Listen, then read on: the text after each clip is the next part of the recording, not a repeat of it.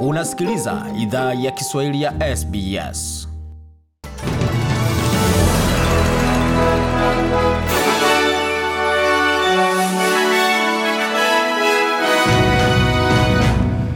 Wasikiza idhaa ya Kiswahili ya habari ya SBS na hii hapa ni habari kamili ambayo tumeandalia. Kiongozi wa New South Wales uh, Dominic Perrottet amesema kwamba uponaji wa biashara utakuwa lengo kuu la serikali katika miezi ijayo. Jimbo hilo lilirekodi kesi mpya 360 za COVID-19 pamoja na vifo vitano hii leo Jumanne tarehe 12 Oktoba.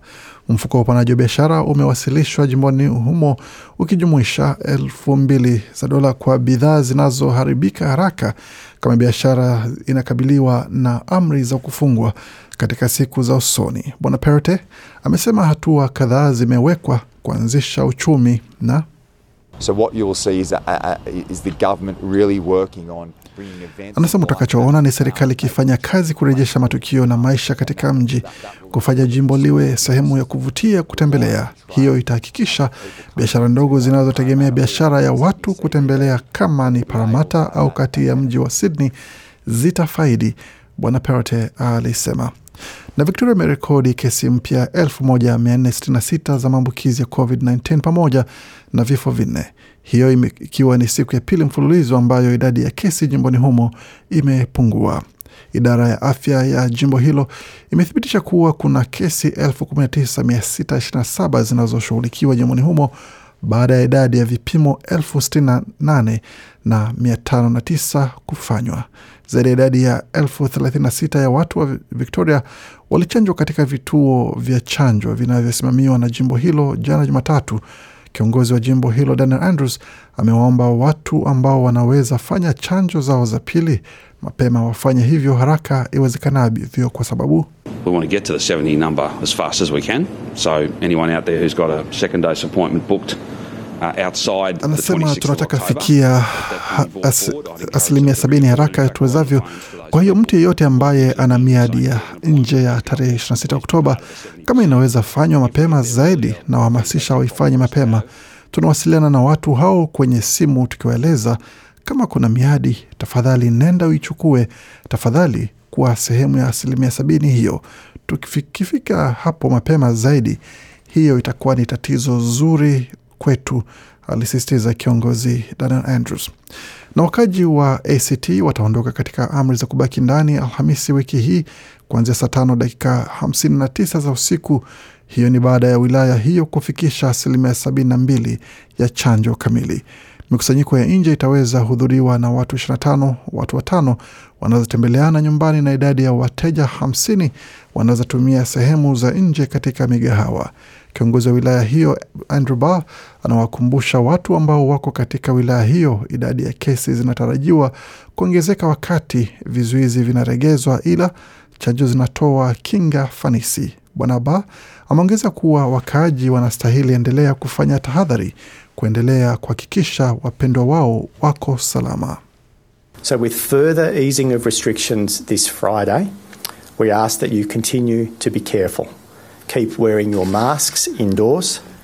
Keep Anasema tunapoendelea kuregeza vizuizi juma hii, tunaomba uendelee kufanya tahadhari, uendelee kuvaa barakoa yako nje, uendelee kujisajili katika sehemu unakotembelea, endelea kuosha mikono yako na kufanya kila kitu ambacho tumekuwa tukifanya katika miezi 18 iliyopita kuendelea kuwa salama wakati wa COVID, alisisitiza Bwana Ba.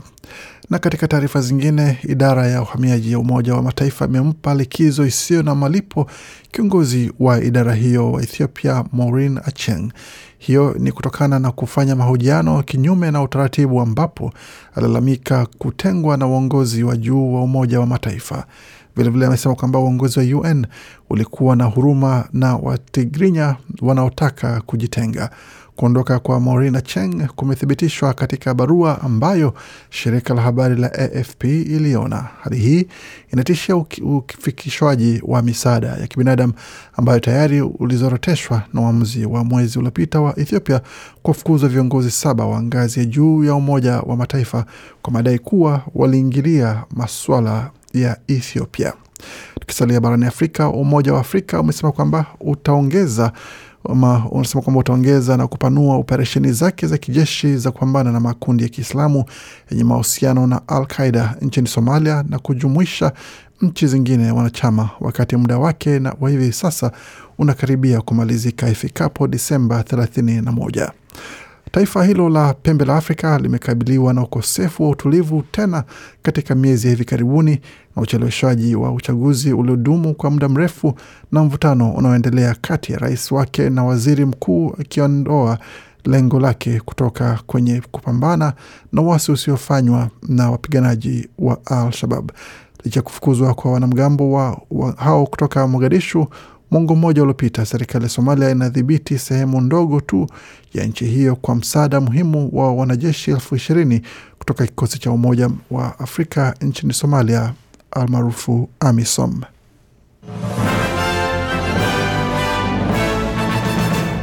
Waendelea kusikia idhaa Kiswahili ya SBS ukiwa na migodi migerano. Kwa sasa tuelekea moja kwa moja katika taarifa za michezo, tukianzia katika mchezo wa NRL. Kama tulivyowajuza hapo kabla, ni kwamba timu mpya ambayo itaingia katika michuano hiyo itakuwa timu ya kumi na saba kwa jina ya The Dolphins, itashiriki katika mchezo wa NRL.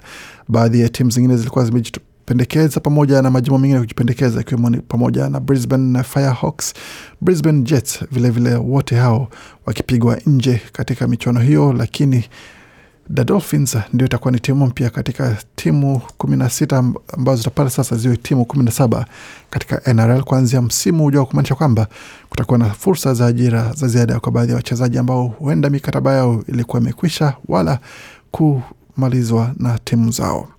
Na katika mchezo wa vikapu kwa sasa, Tasmania itakuwa katika nafasi nzuri kwa jina timu ya vikapu ya Jack Lamp Jumpers ya Tasmania itaingia katika msimu wao wa kwanza wa NRL hivi karibuni, na mechi yao ya ufunguzi itachezwa mjini Hobart ambapo watawakaribisha Perth Wildcats. Vilevile watacheza katika mechi zingine dhidi ya Brisbane Bullets pamoja na timu ya Adelaide 36ers.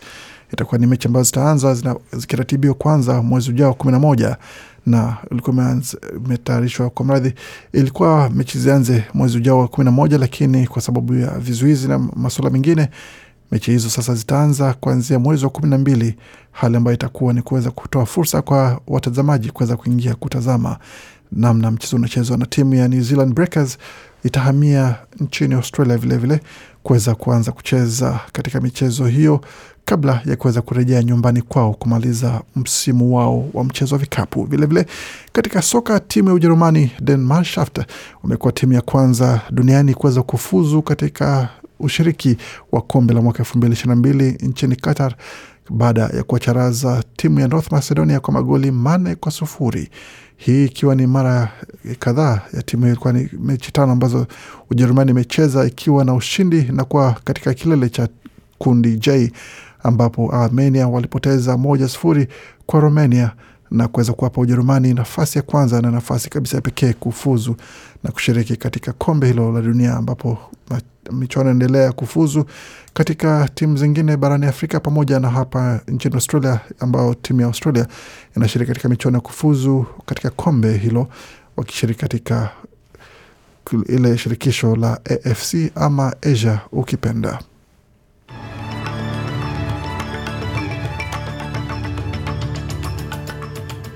Tukiangazia hali ilivyo katika utabiri wa hali hewa kwa sasa, mjini Sydney nyuzi joto zimekuwa ni 16.1 pamoja na mvua. Vilevile vile Melbourne pamekuwa na nyuzi joto 18.3, wakati Brisbane ni 20.6, Perth zikiwa ni 17, Adelaide 23.2, Hobart nyuzi joto zikiwa ni 13.3, wakati Canberra kwa sasa nyuzi joto pale ni 11.2 na Darwin ni 32 na nukta moja. Kufikia hapo hatuna la ziada katika taarifa za habari ambayo tumeandalia. Bakia nasi kwa makala mengine manakujia muda usio mrefu. Waendelea kusikia idhaa Kiswahili ya SBS.